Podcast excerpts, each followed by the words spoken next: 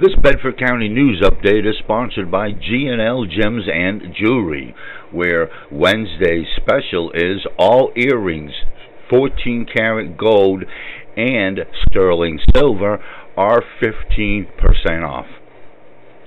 G&L Gems and Jewelry is located at 121 East Pitt Street in historic downtown Bedford.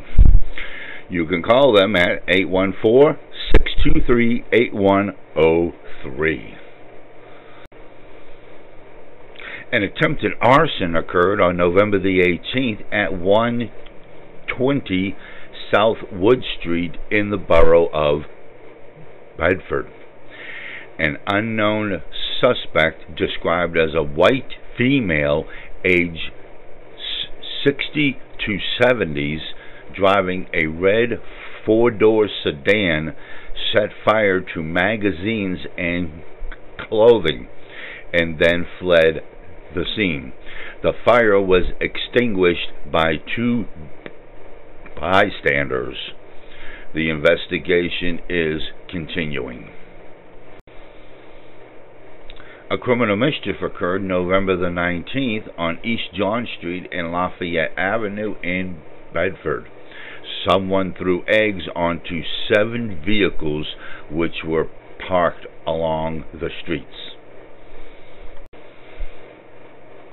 A drug possession occurred October the 19th on Lincoln Highway in Snake Spring Township. State police were contacted in regards to an erratic driver in the area of Mile Level in Snake Spring Township. The vehicle, a 2019 Nissan, was located traveling west on Route 30 in the area of the Sunnyside Connector. A traffic stop was conducted, and the operator, 36 year old Corey Berkey of Canfield, Ohio, was found to be under the influence of alcohol.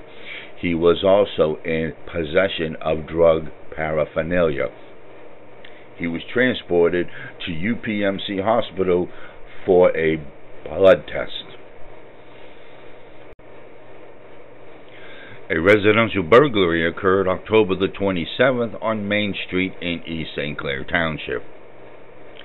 Someone entered the residence of a 70 year old female from Osterburg and stole various items. And that is your Bedford County News Update for November the 20th, morning edition. This is the cameraman reporting.